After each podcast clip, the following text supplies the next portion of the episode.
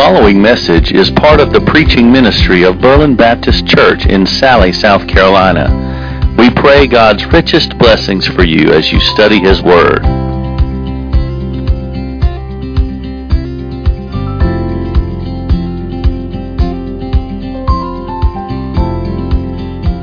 Well, as you're finding your place in Matthew chapter 5, I want to do a little uh, demonstration here, a little, little real life illustration.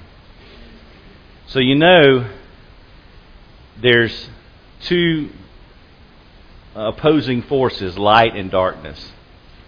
And we're in a room right now that's got fairly bright LED lights and stained glass windows that let in natural light.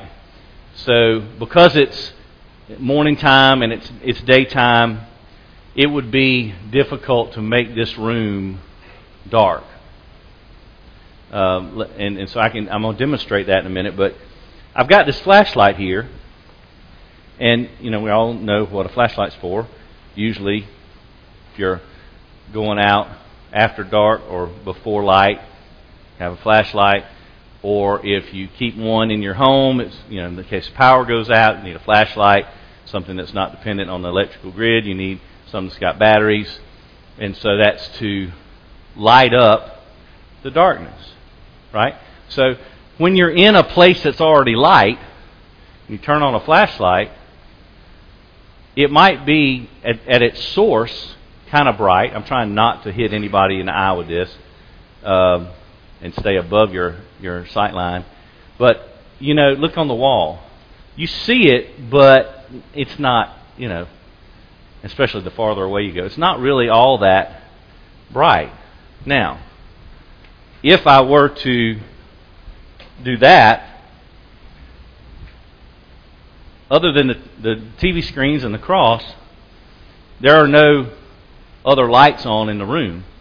There's one in the sound room, one in the foyer, but they're not really affecting this space. But these windows, see these windows, thank you, Don, appreciate that uh, turning the light off back there. The windows let in a lot of light. But now, if I turn the flashlight on, you can see the effects of the flashlight a little bit more. Right? Maybe in the spots where the light is not shining as well. You can see it a little bit better. But come back tonight. Because when we finish our Bible study tonight, and it's probably dark outside, the effects of this flashlight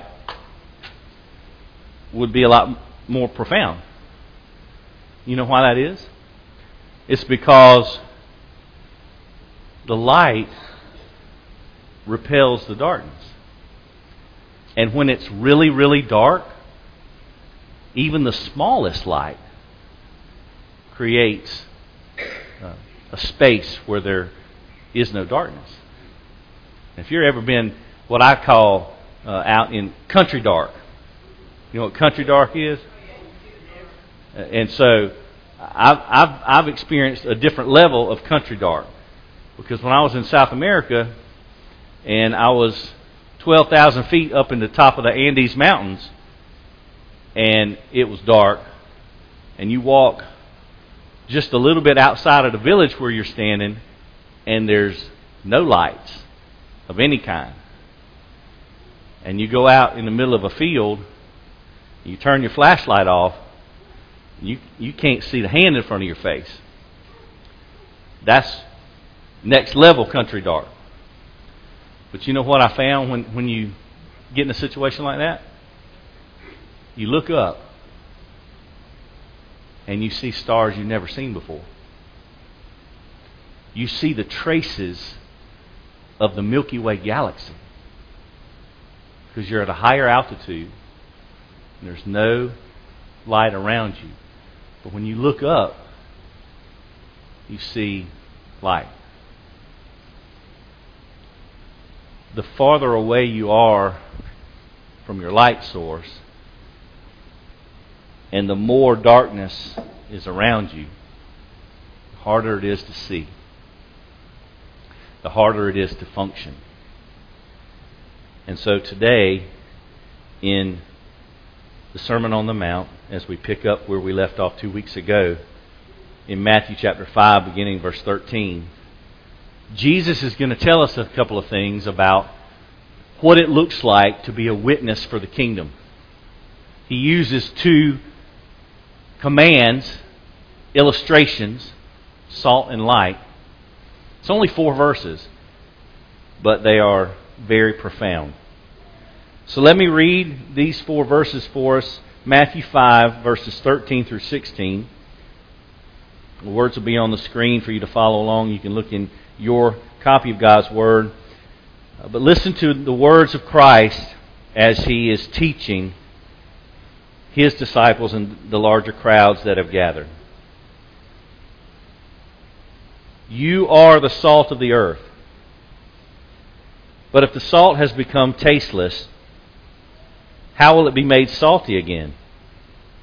It is no longer good for anything except to be thrown out and trampled underfoot by men.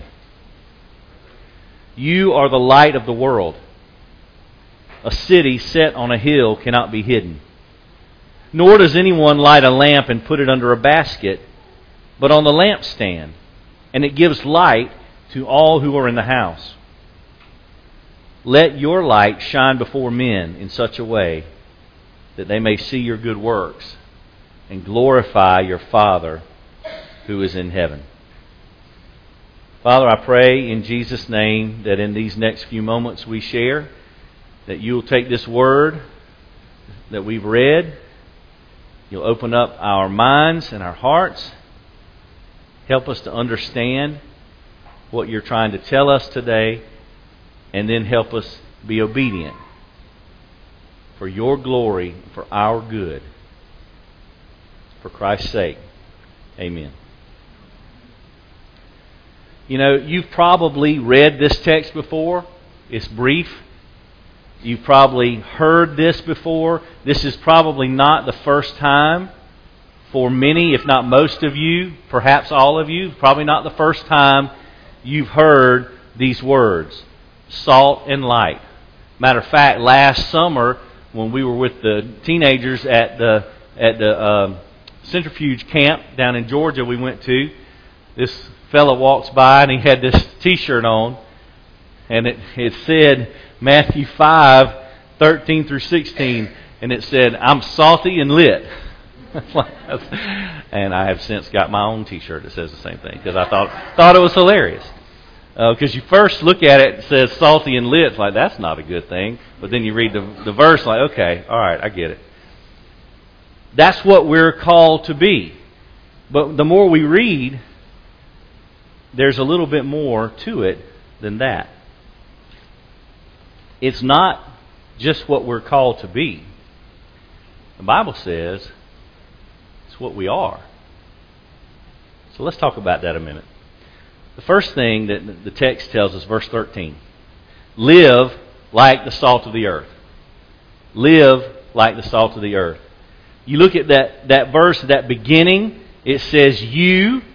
So Jesus is talking to his 12 other people. You know, crowds have gathered, so many are hearing, but he's focusing on his 12 closest, the disciples whom he had called. You are.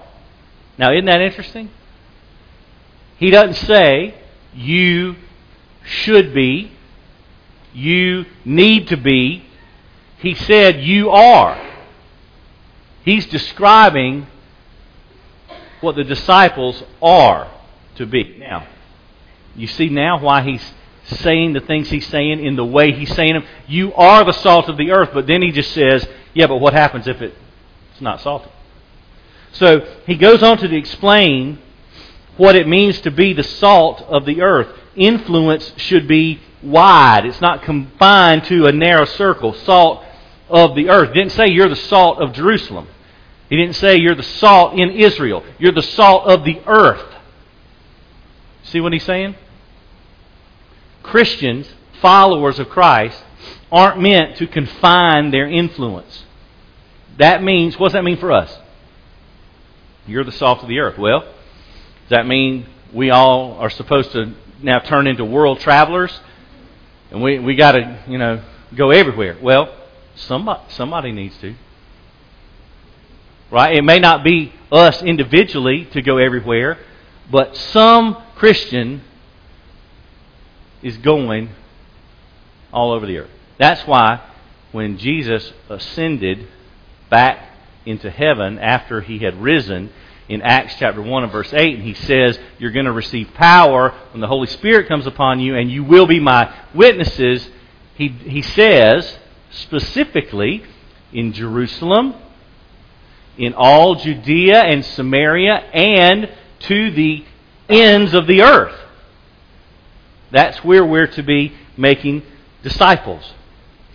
Dietrich Bonhoeffer, who, man, if you read anything he wrote, it's very convicting, very profound. He said about this command, he said, It's not for the disciples to decide whether they will be the salt of the earth, for they are so, whether they like it or not. They have been made salt by the call they have received. Now, you see this next question, this rhetorical question Jesus asks. He says in verse 13, If the salt has become tasteless, how will it be made salty again? And that's rhetorical because salt can't cease to be salt. It just can be diluted. It's still salt. The chemical properties haven't changed. It's just when you dilute salt, well, all right, let's say you're cooking and you add too much salt. What do you do? You put something else in there to counteract the salt, right? You can't take the salt out once it's in there. It's in there. That's why before you're taking the salt shaker, what do you do? Let me check, make sure this thing's tight on there because I don't want the cap coming off and it dumping in there all this salt when I don't want that much salt. So you can't unsalt food once it's salted. You can only dilute it. But once it's been diluted, it's worthless because it's not doing the job it was intended to do.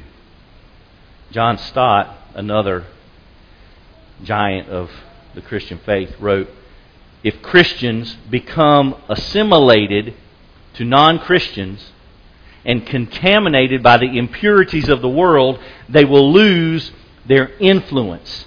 And if we Christians are indistinguishable from non Christians, we are useless. Now, let me just try to clarify what, what he wrote. We are in a place, if, if we claim to be followers of Christ, we are living in a place that is not our home. And that's a challenge because until we go to glory and be with Jesus, this is where we are. And we're not leaving here a day before Jesus says we're leaving. You know, even the great theologian Clint Eastwood in my, you know, one of my favorite movies, Heartbreak Ridge. Even you can find God's, you know, all truth is God's truth. You can find it in different places.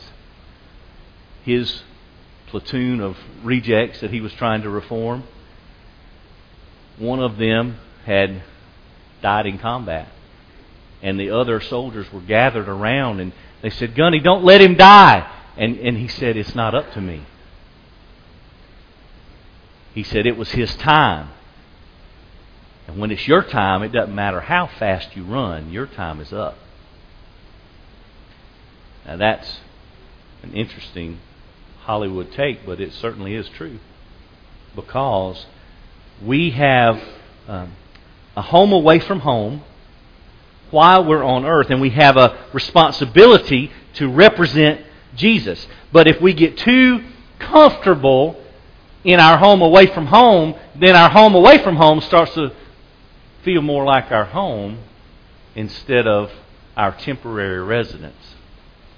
And you might think, well, that's okay. That's no big deal. We need to, you know, we need to be able to to um, relate to some degree, right?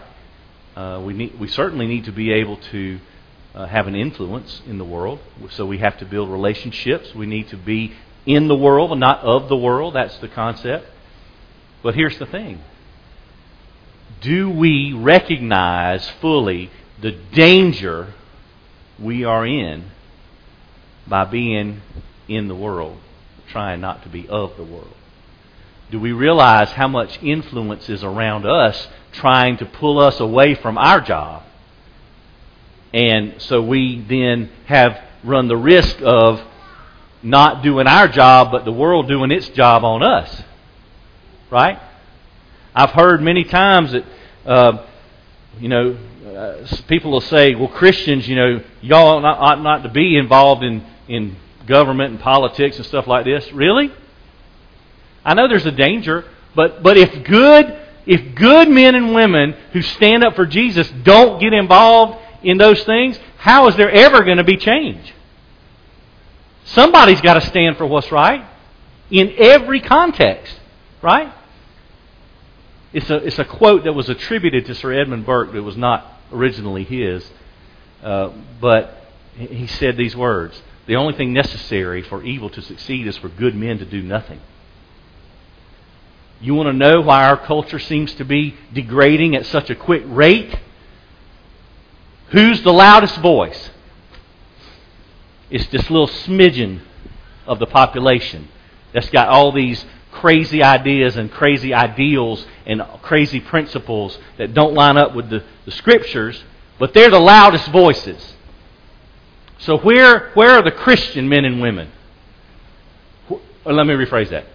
I know where they are. Where are the Christian men and women with a backbone?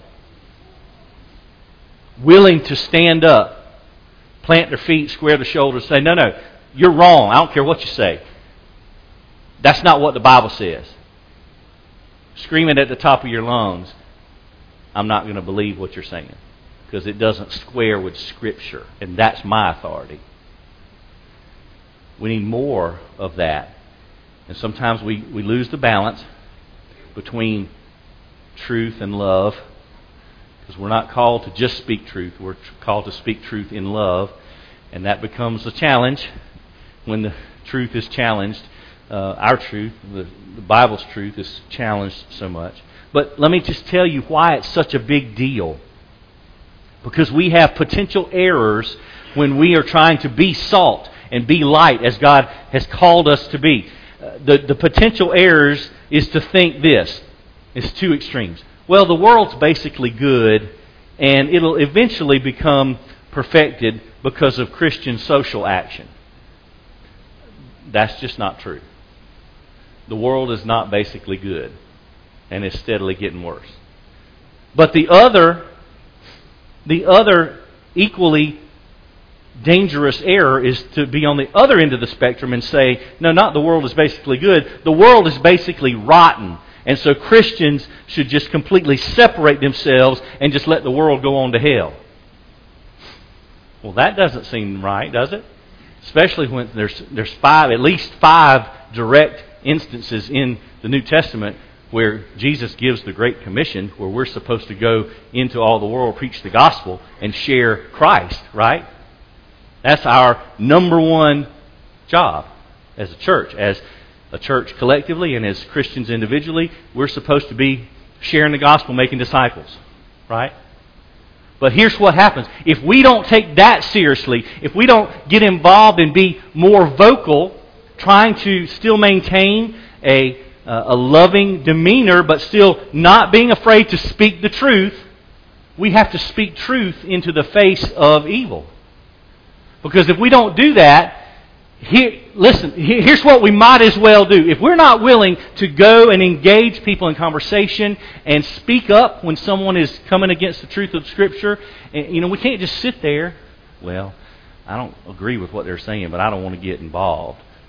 You know, I don't like conflict. Well, I don't like conflict, and I'm not afraid of it. We can't be afraid to speak the truth. Because here's what ha- here's what all right.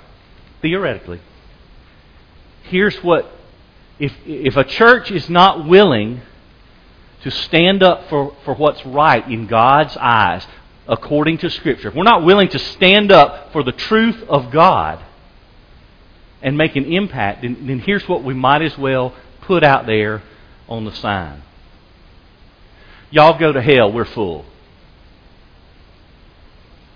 Isn't that the practical conclusion? If we're not willing to speak truth in the face of evil, if we're not willing to reach out and try to make positive change for the gospel. Now, it's not to say we're going to be successful on, on a full scale because we know, we know, we, you know, read the scriptures. We know that despite our prayers and our best efforts and our obedience to Christ and our witness, despite those things, the world is trending downward. Because we know that that's the way the Bible shows us the picture. We know the ultimate end. We know Jesus is victorious. The gates of hell will not prevail against the church. We understand that ultimately. But we've got to stand up and we've got to be the salt. Salt is a flavor, it's a preservative. That's us. That's our responsibility in the world, in the culture. Did you know that if a body doesn't perspire and give off salt, then it begins to retain fluid and becomes bloated. And the church becomes bloated and unhealthy if the salt isn't dispersed in the work of preservation by speaking truth. That's one of our responsibilities. Live like the salt of the earth. The second thing, final thing in this text, verse 14 to 16. Live like the light of the world. Live like the light of the world. So, what does that tell us right off the bat? There's darkness. There is darkness around us. And, and I, don't, I shouldn't have to convince anyone of that. You know, turn on the TV, watch the news, walk, you know, just walk around and observe. We, we live in a dark place. And again, Jesus says, You are. It's a description, not an admonition. It is, You are the light of the world. You have the earth, you have the world. Again, wide influence, not confined. We know that Jesus is the light, and so wherever his followers are, then we should be reflecting the light of Christ that's within us, right? Isn't that our job? But let me tell you an interesting thing about our light compared to Jesus and his light. A city on a hill, he says, can't be hidden. So the disciples aren't to be worldly people. We're not to be indistinguishable from the people among whom we live. We're supposed to be the ones making the influence on others, not being influenced by the world. And that's why it's so difficult to be in the world, not of the world, because these influences are all around us. I mentioned when I was in South America in the nation of Peru, and I was up in the mountains, and you could see all these things when it was dark. You turn your light off, and you could see all these things. Well, you know what else you could see? You could see the, the, the village. You could see the city from way off. Like if you're in a van and you're traveling all these little mountain roads and you see the lights of that city because we're way up in the mountains, you could see it from miles because everything around it was dark. But you could see where the city was. Like it looked like lights in the middle of nothing because you can't see the road. Like if you were in the van, you turn your lights off, it's just, there's nothing except way off. You see the city. You know where you're headed, but until you turn the lights on in the van, you don't know where you're going. It's a city set on a hill. And so the Bible says, Jesus says, light a lamp, put it on a stand, give light to everyone in the house. So what's the purpose of following Jesus? We're supposed to give light to others. We don't remember the song? I mean, this this was a throwback. I appreciate the choir. I felt like I was a kid in, in Bible school again. That was great. You know, hard to beat those simple truths, right? You know another song? This little light of mine, I'm going to let it shine. Right? And what's the second verse say? Hide it under a bushel? No! I'm going to let it shine. Right? Guess where that came from? Right here. You don't have a light and hide it. The Christian is a light to the world, the light of Christ. The last thing we're supposed to do is keep that to ourselves. We're supposed to let it shine for everybody to see. That's the purpose of being a follower, giving light. It's not an option that the disciple of Christ just chooses to do or not to do. Remember, he said, You are the light of the world. Not if you have time, try to shine here and there. You are the light of the world. That's our responsibility.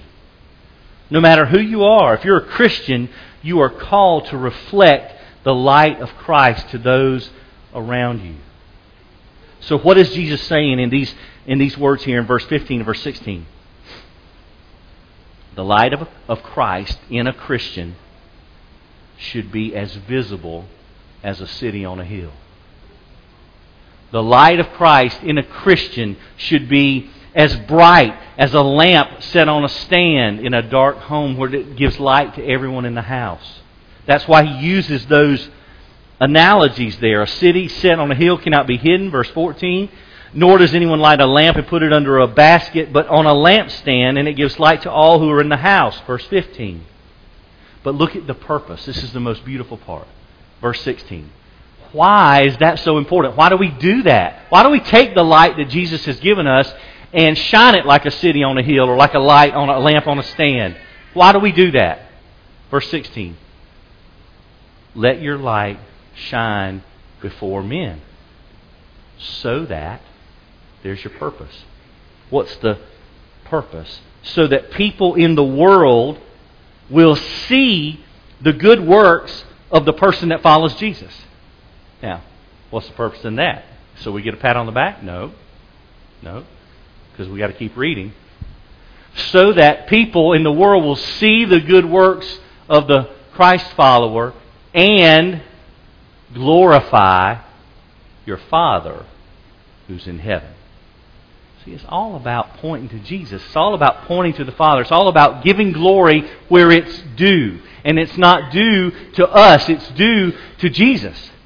It's always due to Jesus. Let me, let me close with this. Oh my goodness, I'm to let y'all out early. I shouldn't have looked at the clock. I am so sorry. I'm sorry. I hope you don't feel shortchanged. Let me give you this last illustration. And, and it's very fitting because you know, you know what tomorrow is? It's almost there. Like it's almost 1% today. But you know what tomorrow is?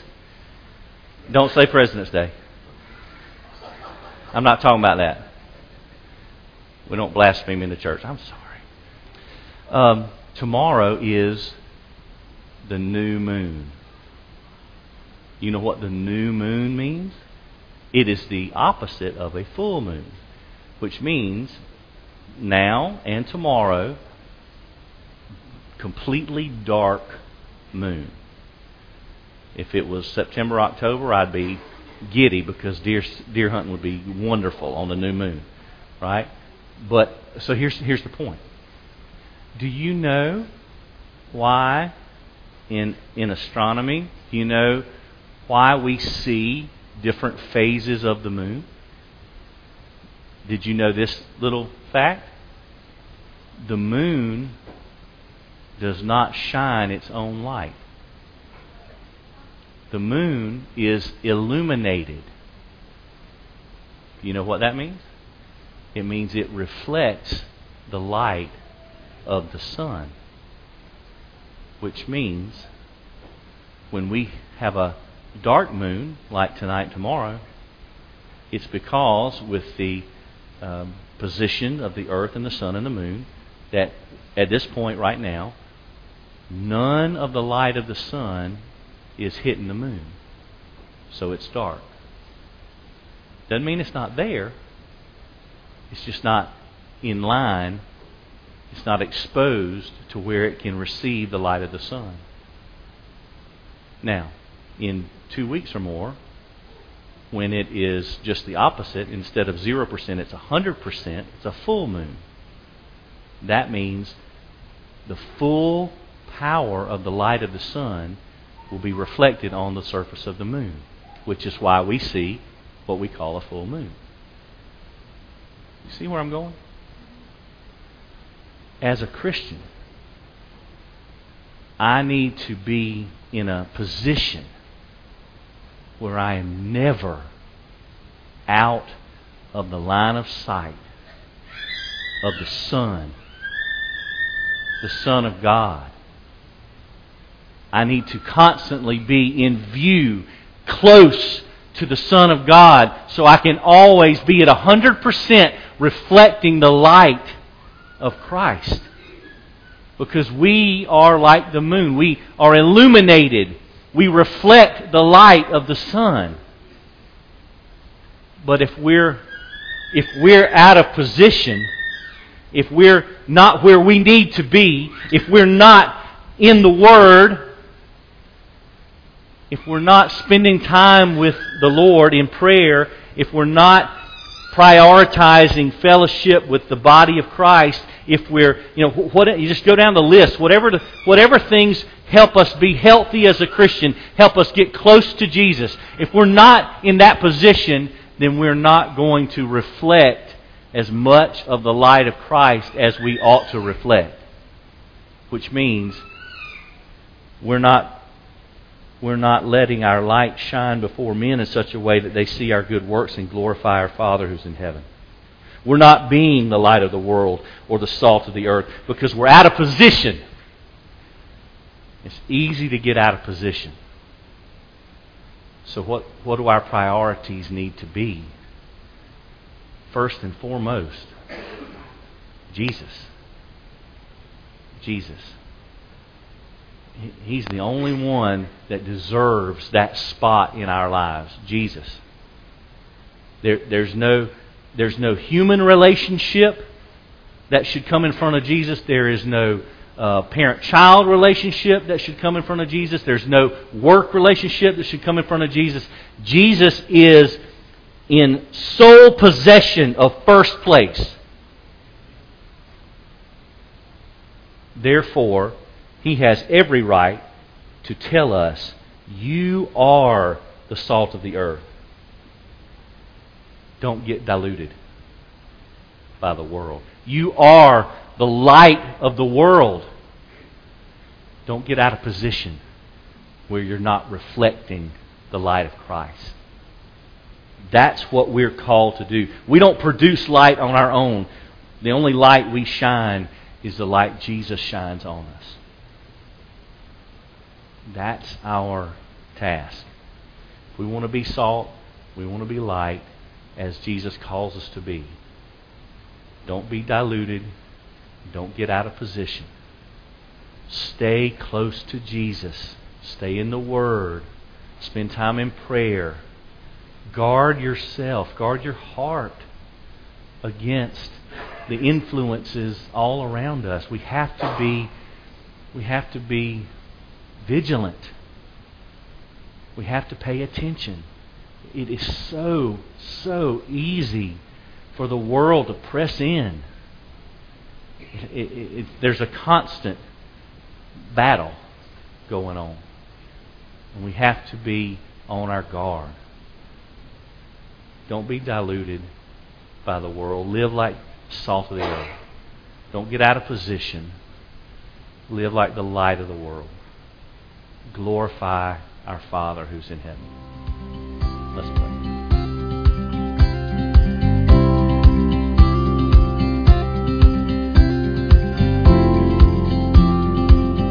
Thank you for listening to this message from God's Word. For more information on Berlin Baptist Church, we invite you to explore our website at www.berlinchurchsc.org.